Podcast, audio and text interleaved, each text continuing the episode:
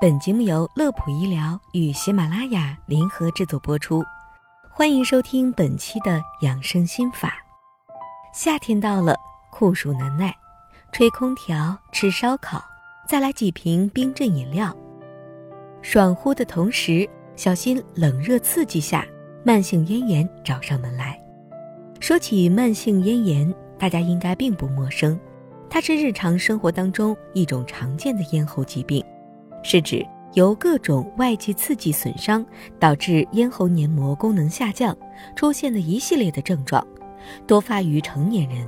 近些年来有呈现低龄化的趋势，常见的症状有喉咙出现干痒，经常感觉嗓子有东西咽不下去，刷牙恶心干呕等等。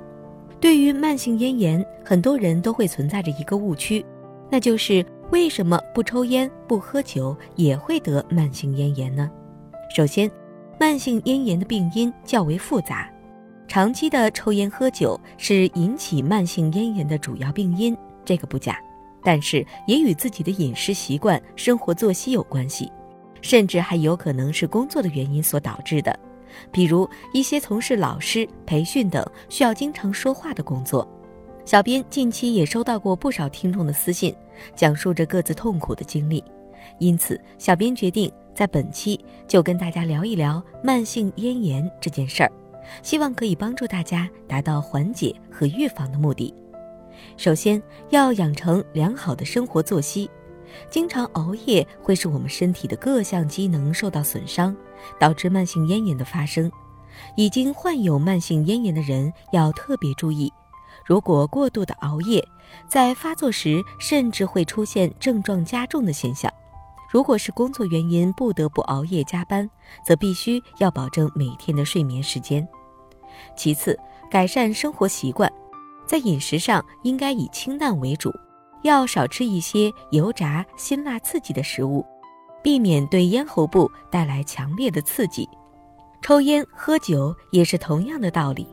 可多吃一些清热利咽、解渴的水果或是蔬菜，在生活中要做到经常开窗通风，这也是治疗慢性咽炎的有效措施。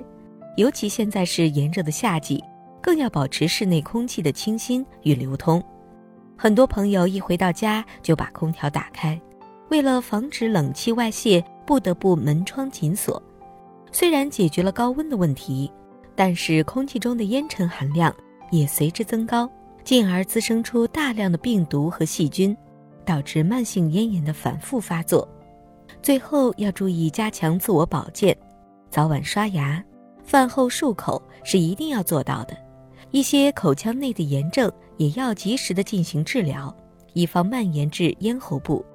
同时，在生活当中要尽量避免去一些污染较为严重的地方。如避免不了，一定要及时的佩戴口罩。好了，本期的内容就到这里。乐普医疗健康调频，祝您生活安心，工作顺心。先别急着走，记得点关注。我们下期节目再会。